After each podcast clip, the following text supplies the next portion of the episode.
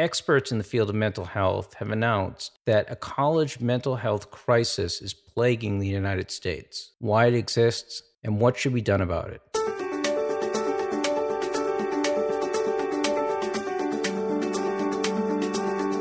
All Inclusive, a podcast on inclusion, innovation, and social justice with Jay Ruderman. Welcome to All Inclusive. I'm your host, Jay Ruderman, and today I'm joined by Dr. Miriam Hyman, a senior program officer at the Ruderman Family Foundation and author of our latest white paper, Mental Health in the Ivy League.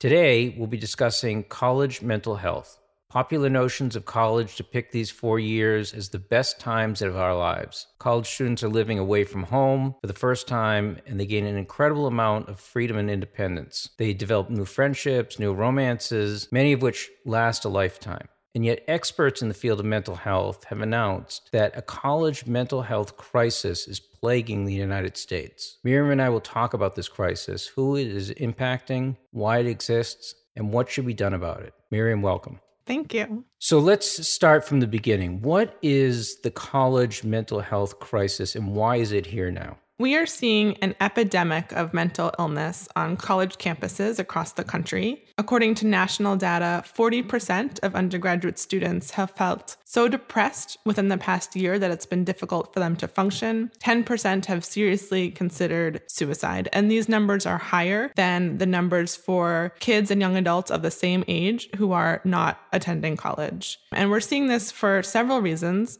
First of all, anxiety overall is increasing throughout all age brackets and demographics in our country. And on college campuses in particular, more students are arriving to college with pre-existing conditions because we as a society are doing better at supporting students with mental illness in high school. So more of them are successfully completing high school and enrolling in college, but they're coming to campus in need of support, and we are failing at providing that support.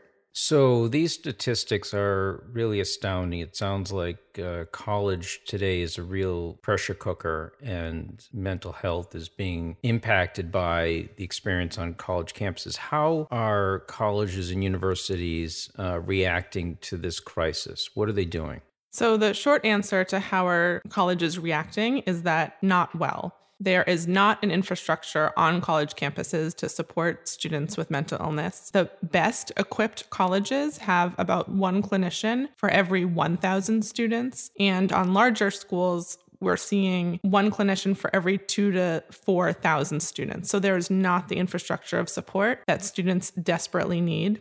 The majority of college students who meet diagnostic criteria for mental illness like depression or anxiety do not receive any treatment. Virtually every college reports that there is a wait period before college students can access counseling services. And this has catastrophic consequences. 86% of college students who die by suicide never receive treatment for mental illness. One of the focuses on the white paper that you recently authored was the issue of a leave of absence. Talk a little bit about what is a leave of absence and why is it relevant to this issue? So the Americans with Disabilities Act prohibits discrimination on the basis of disability, and that includes physical and invisible disabilities like depression, anxiety, post-traumatic stress disorder, and others. And this makes it illegal for colleges to discriminate on the basis of mental illness or any other disability. And it also requires colleges to provide reasonable accommodations to students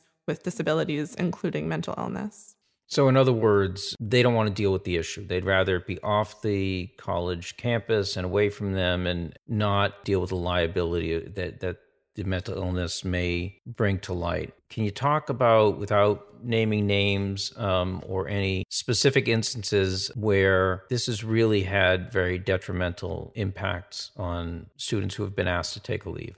I think you're right that colleges are scared of the repercussions of potentially allowing students to stay on campus. Specifically, they want to avoid suicide on campus and the liability that might come with that, or perhaps more relevantly, the negative PR that would accompany a suicide on campus. And while that is understandable, a leave of absence has been implemented in a way that has resembled exclusion and discrimination. So for example, colleges are imposing re-entry criteria on students who take a leave of absence organizations, and this criteria is often vague or impossible to accomplish. So, for example, colleges will require that a student demonstrate stability before returning by taking classes at another academic institution, and many students' financial aid won't transfer from the original school to the second academic institution. So financially, they are not able to meet that criteria, and thus they are prevented from ever coming back. Many leave of absence policies also include prohibitions against visiting campus while a student is on leave, meaning that if a student goes home to their families for a semester, and if that home is near the school, that student cannot come even to have a coffee or attend a sports game with their friends. So in those situations, they are compounding social isolation with existing mental health disability.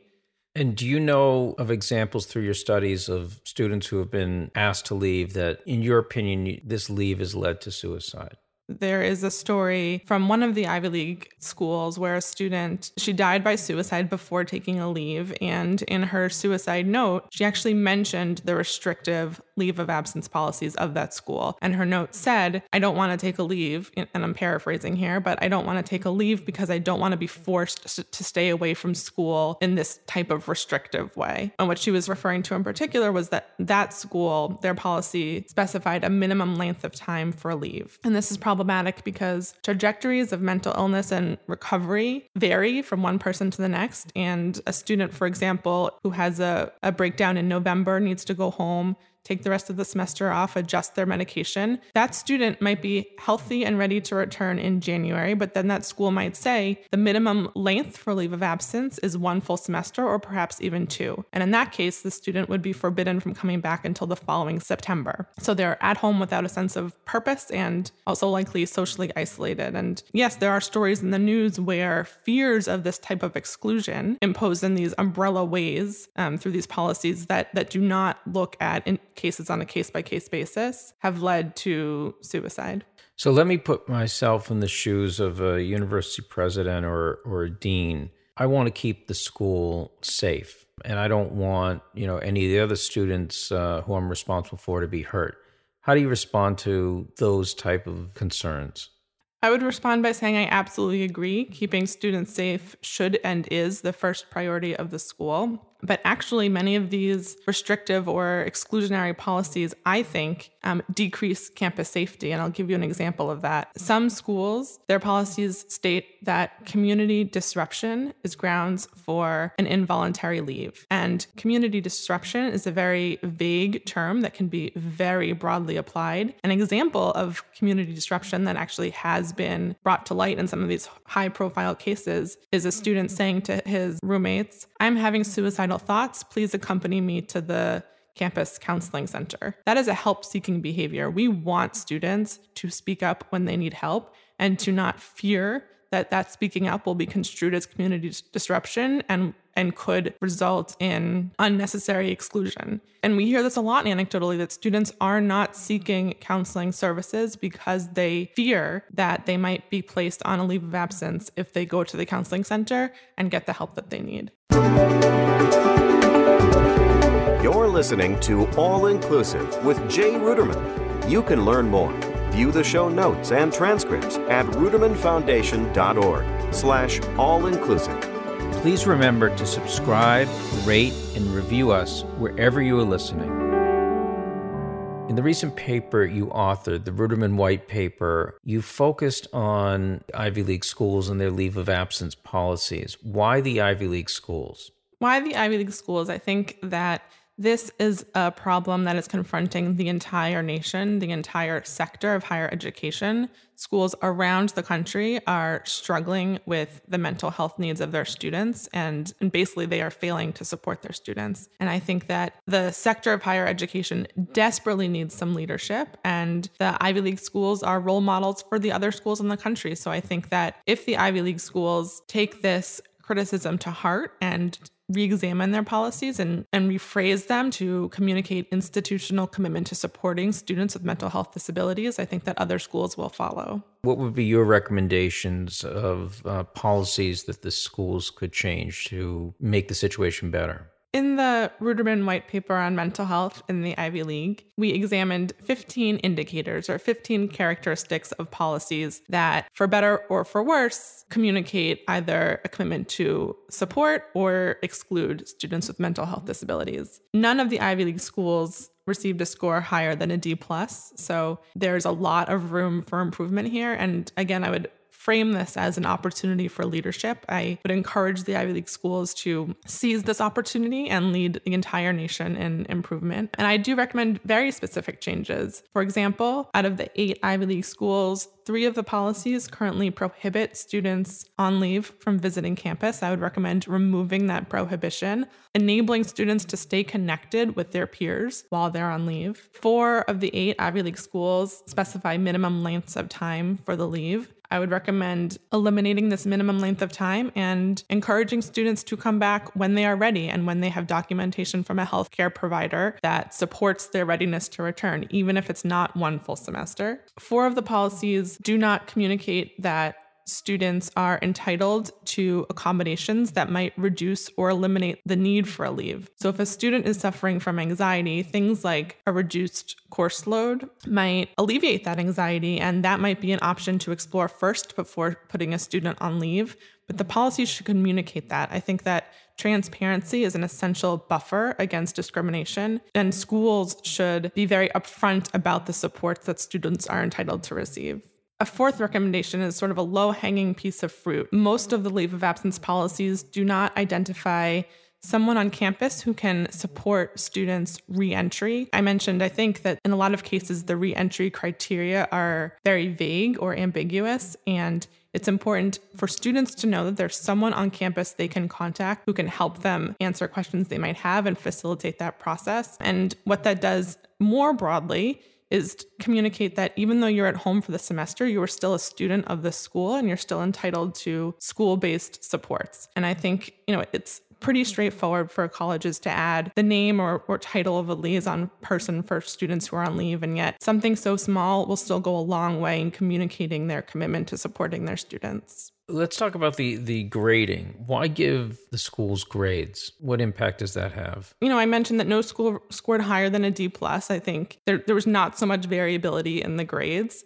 They were all in the D or F range. And I think what I hope is that communicates that this is a problem across the board, that this is something that schools, I think, are obligated to address from the perspective of social justice, civil rights, inclusion, and really every single school in the Ivy League, and I would venture to say every school outside of the Ivy League, has room for improvement here. What is the incentive of colleges and universities to make these changes? How does it benefit them? I'm delighted to say that the majority of the school newspapers have covered this research in their student paper. So I think that is a very important context for this national conversation. And I absolutely think that schools have an incentive to make these changes. Schools benefit financially when their graduation rates increase. And supporting students is I think, foolproof way to increase your graduation rate. But it seems at this point that there's been sort of a defensive reaction by the schools instead of embracing we can do better on addressing mental health on college campuses. I would agree with that. All of the articles that have come out, the schools have either failed to provide an official comment or have been critical of some element of the analysis of the paper. And I would encourage them to step away from the defensive and to work with us as partners. We would be happy to partner with the schools to suggest smaller and easier to implement changes that they can make immediately, and then perhaps over time tackle some of the larger changes that we'd like to see as well. And since the publication of the Ruderman White Paper on mental health in the Ivy League, have you had any contact from students and what has been their reaction to it? I've spoken with students who have been writing the articles for their school papers, and they are eager to bring this issue to the attention of their administrators. I know that the newspaper staff and also student body presidents have brought these findings to their administrators. I have not yet heard what the reaction of the administrators has been, but I do hope that this research motivates college students to get involved and to speak out and to also continue to speak up when they need help. I think part of our mission at the foundation is to destigmatize mental illness and to make all people, college students and not feel comfortable accessing help when they need it. And I hope that this contributes to that conversation as well. I hope so. In addition to the leave of absence policies that we've covered, what else do you think that schools, what steps should they take to improve the mental health crisis in the schools? So schools clearly need to build their infrastructure of support, expand the availability of counseling services. I think all schools recognize that and are starting to take steps, but that will be a long process because there's not nearly enough available counselors on campuses for students. And then I think schools also should educate the entire school community about mental health. One event that we co-hosted, former Governor Dukakis, who's now a faculty member at a college, spoke about how he responds to struggling students with empathy. So if a student sleeps late or fails to turn in an assignment, Governor Dukakis will approach that student and say, "Are you okay? Are you struggling? Do you need a referral for counseling or any other service?" As opposed to, I think the traditional reaction from a professor would be, "That student is lazy. If you don't come to class, you're going to fail." And I think that Governor Dukakis is perhaps a rare leader in that way. And I think that schools should train all students, resident advisors, and other students as well, and faculty members to recognize the signs of mental illness, things like sleeping through class, not turning in assignments, and to not provide counseling services. It's not the professor's responsibility to do that or the RA's responsibility to do that, but they should be prepared to refer students to services. I think it's important to say that Governor, or now Professor Dukakis, and his wife Kitty have been leaders on the issue of mental health and have been very outspoken about the importance of being open and addressing issues of mental health. Absolutely. Thank you, Miriam, for joining me today. Thank you. I hope that this podcast will encourage schools to prioritize mental health and well-being. Clearly, there's a lot of work that needs to happen, and bringing these issues to light is a critical first step. All Inclusive is a production of the Ruderman Family Foundation. Our key mission is the full inclusion of people with disabilities in all aspects of society. You can find All Inclusive on Apple Podcasts, Google Play, Spotify, and Stitcher. To view the show notes, transcripts, or to learn more, go to rudermanfoundation.org/all-inclusive. Have an idea for a podcast? Be sure to tweet at @JRuderman.